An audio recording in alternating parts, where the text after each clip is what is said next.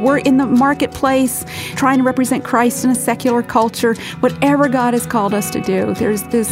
What I tell women often is anything that makes me need God is a blessing. We don't often look at it that way, but it really is.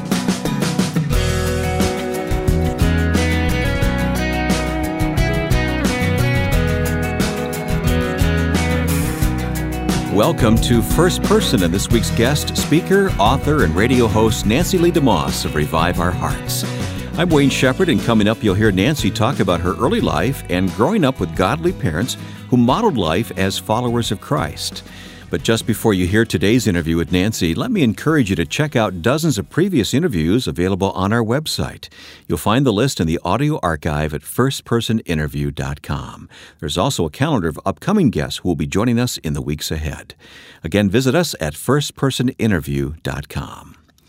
Nancy DeMoss has been a friend for a number of years now, and it's always a delight to hear Nancy's clear expression of trust and confidence in the Lord. Her radio program, Revive Our Hearts, has been on the air for a number of years and is a popular Bible study program heard all over the country. But there's a story behind the faith that Nancy expresses so well, and that's where we started the conversation. Well, I am so blessed and thankful to have grown up in a home with parents who feared the Lord and honored Him.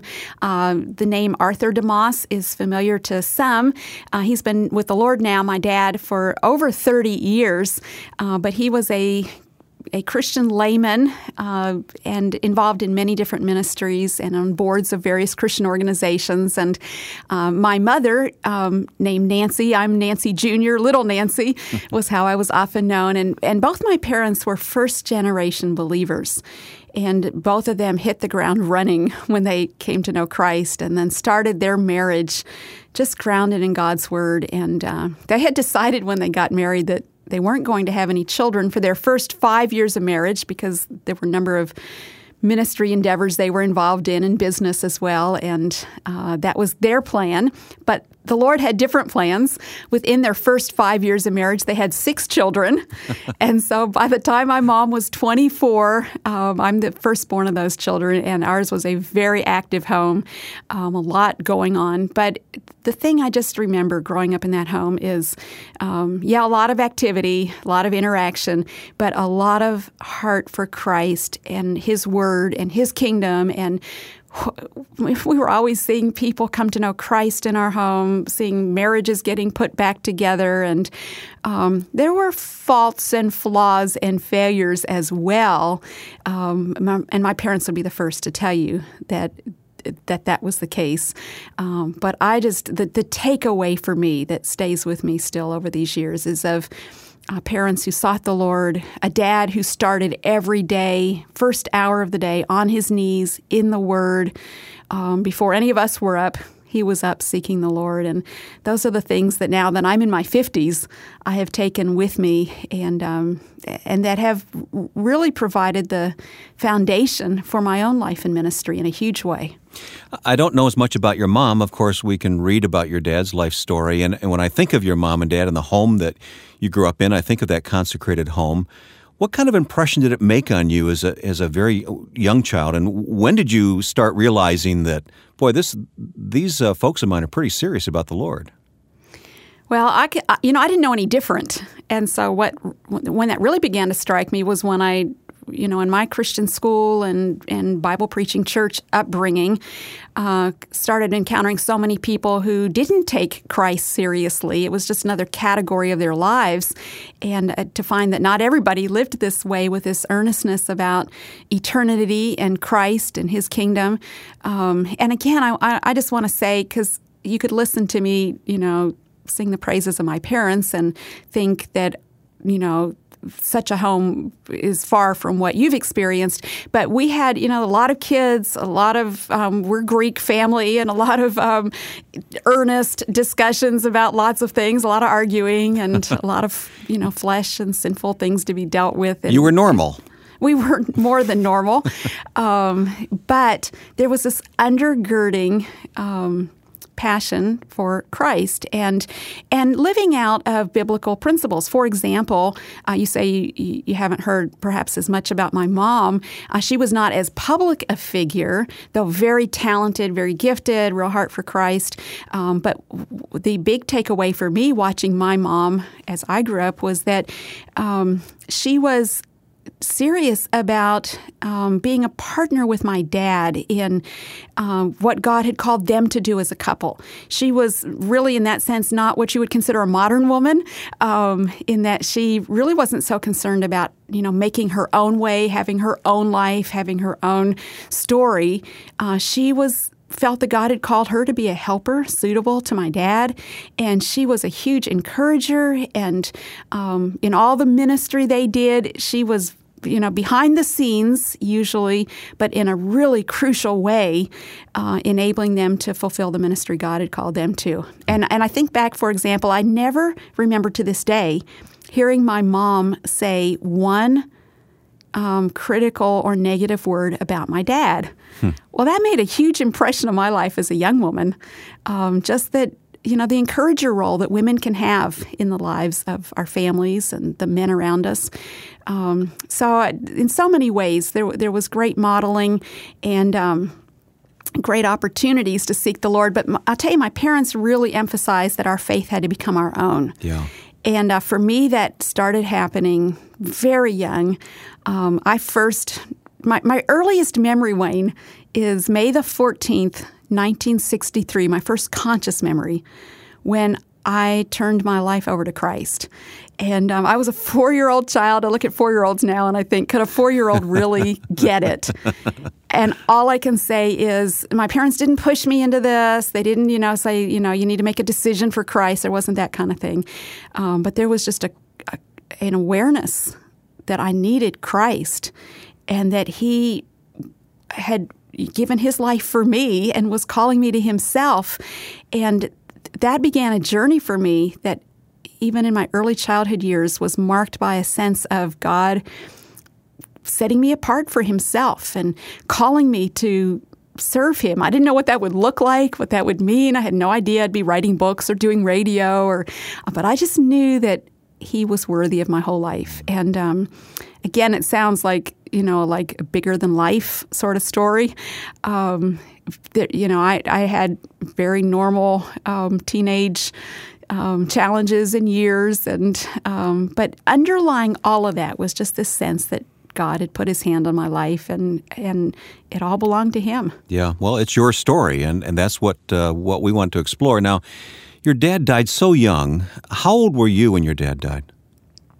He was 53. He dropped dead of a heart attack. No warning, no um, expectation of that at all. My mother was only 40 at the time.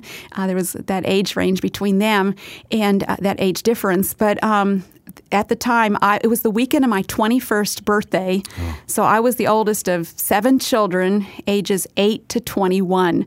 And um, again, I look back and think of my mother being left with that responsibility with my dad's business, which he had just two weeks earlier.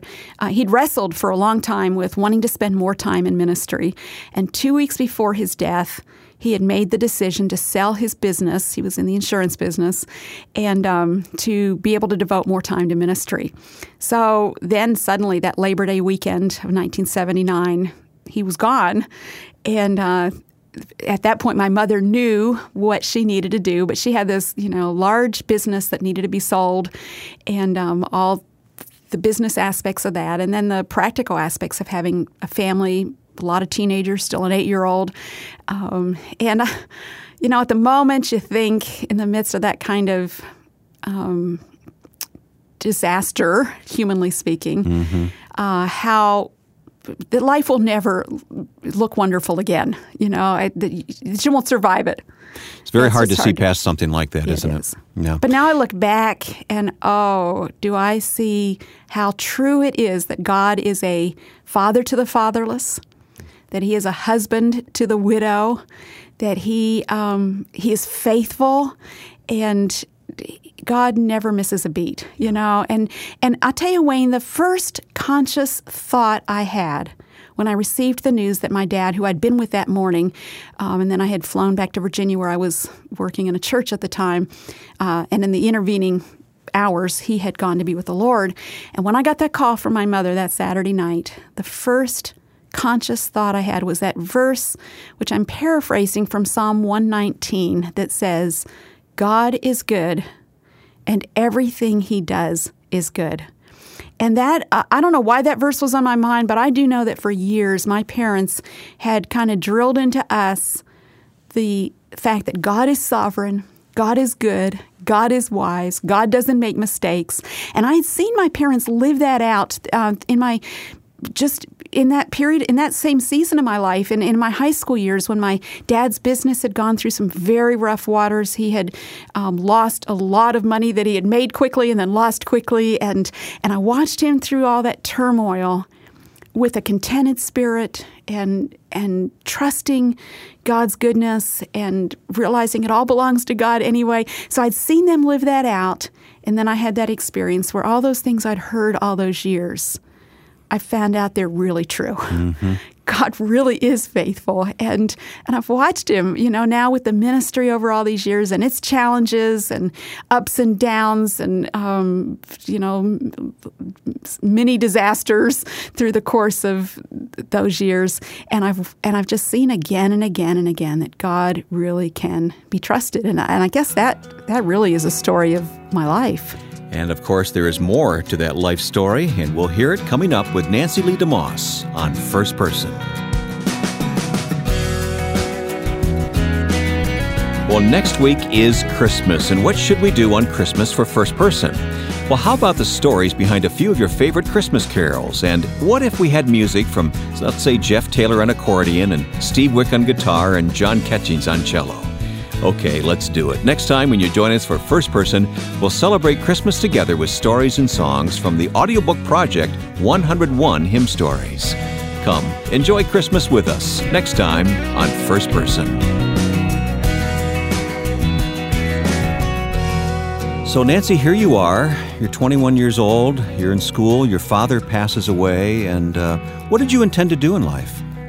Well, actually, at that time, I, I was out of school. I graduated from college at the age of 19, and I was serving in a local church ministry, in children's ministries, uh, when my dad went to be with the Lord. And um, I had a heart for you know, the family, for discipling children, for teaching the Word of God. I had been doing that actually since uh, my first time teaching the Word was when I was eight years old, and a teacher, Sunday school teacher, had to be out and asked if I would like a chance to teach, and I was hooked. Um, oh, I, I just, would love to hear that lesson. well, I don't know if I would or not, but um, it was. I, I knew I loved I love studying God's Word. I loved teaching it. And so that's what I was doing with children um, there in my early 20s. And then some opportunities developed to begin doing women's uh, seminars. And uh, at the time, I remember thinking, um, this is kind of true confessions here.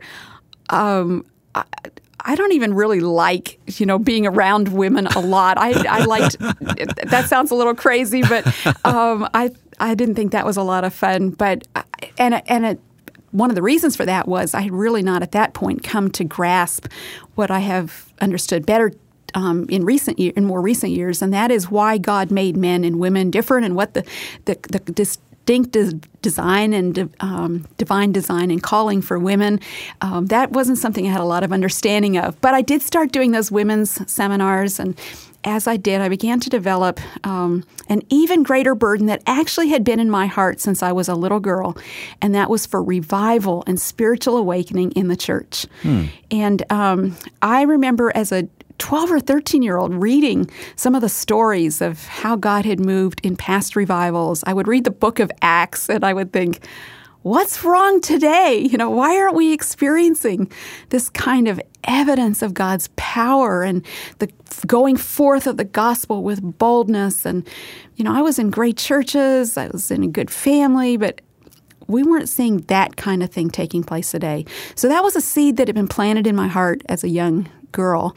And um, in those early years of ministry, that continued to grow. And I just found myself desiring, longing to see God call the church back to her first love, to see women experience um, the freedom and the fullness and the fruitfulness that Christ designed for us, intended, um, and that people would enjoy Christianity and not just endure it, you know? Yeah. That they would love, really love Jesus. That's what I wanted for myself. That's what I wanted for others.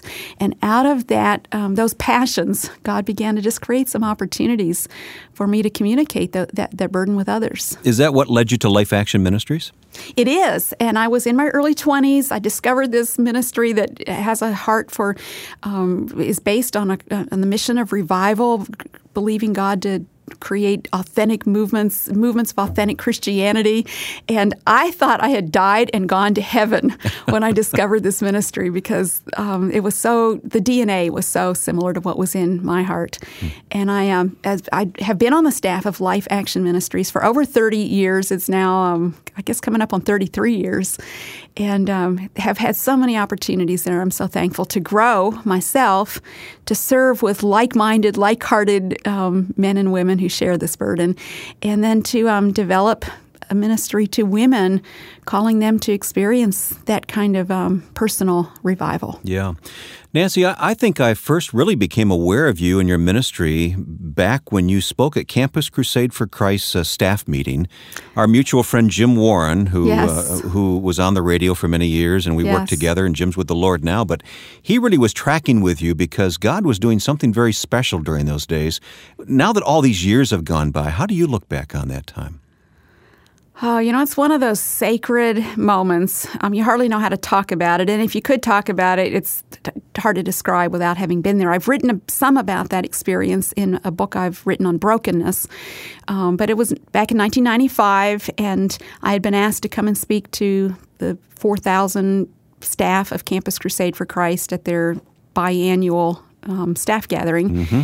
And God had put on my heart a new message on the subject of brokenness. I had been experiencing some personal brokenness in um, in a in a family relationship uh, where God had been bringing me to a point of need and repentance and seeking Him. And it was just all very fresh. And I had been living in the book of Isaiah that year, and there was a lot in there about the God reviving the humble and broken heart. And um, and Campus Crusade was there, there, God was doing a real work on a lot of campuses that year. Um, some Christian college campuses. Wheaton experienced a an outbreak of um, some, you know, maybe small R revival, and it was happening on some secular campuses. So there was a real sense of expectancy and um, wanting to see God move. And um, I was asked to speak to that gathering, and there.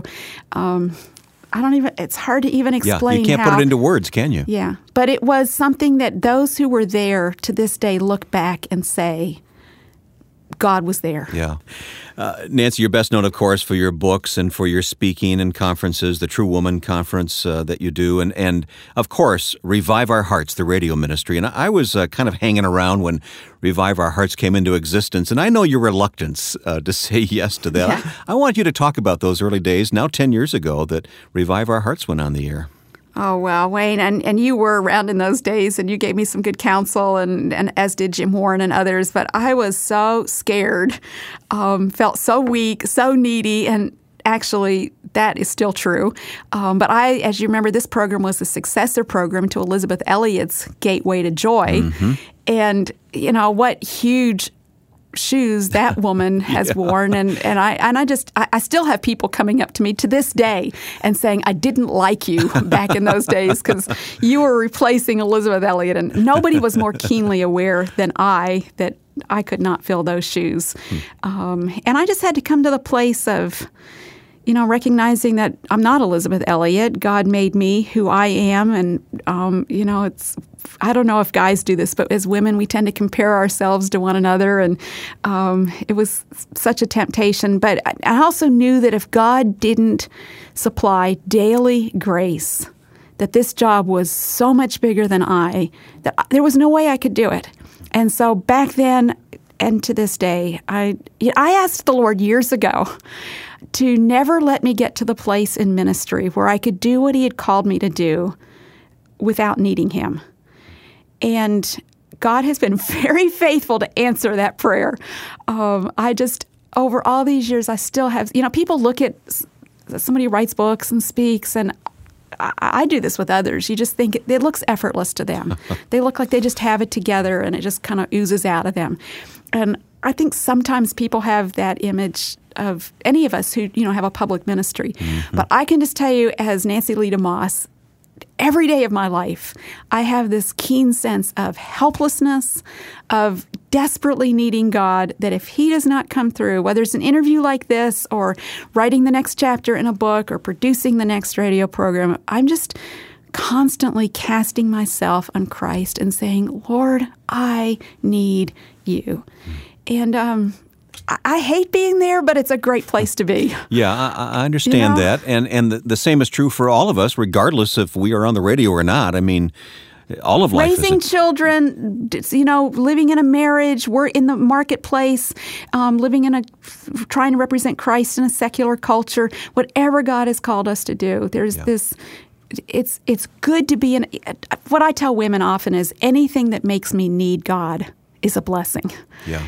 We don't often look at it that way, but it really is. Hmm. Nancy, do you think much about the future? You know, when I was 20, I had it all figured out. Um, and now I, I tend to walk much more day by day. I'm uh, 53. My dad went to be home went home to be with the Lord when he was 53. So it does make me think I have more reminders these days that our days are numbered. I was meditating this week on 1 Peter 2 that all flesh is as grass and the glory of man is the flower of grass. You know, it doesn't last long. Mm-hmm. But the word of the Lord endures forever. Amen. So yes, I do think about the future in the sense of the that day when we will give account um, at the judgment seat of Christ, at the um, what we have done with the gifts He gave us and our f- faithfulness as His servants. And um, I, I want to be found faithful. I want Him to be able to say, Well done. But I also know that you don't get there um, without a day by day, steady obedience, yep. Yep. Um, just doing the next thing that He's called us to do. So I don't um, obsess about the future.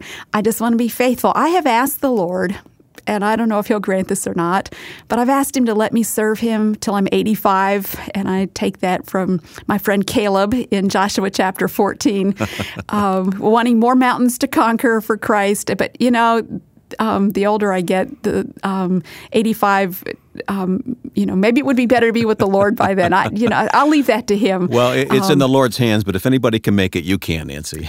well, it's grace. Tis, you know, tis grace has brought us safe thus far, and grace will bring us safely home. And that's what I lean on. I, it's Christ's righteousness, His grace, His power, His strength.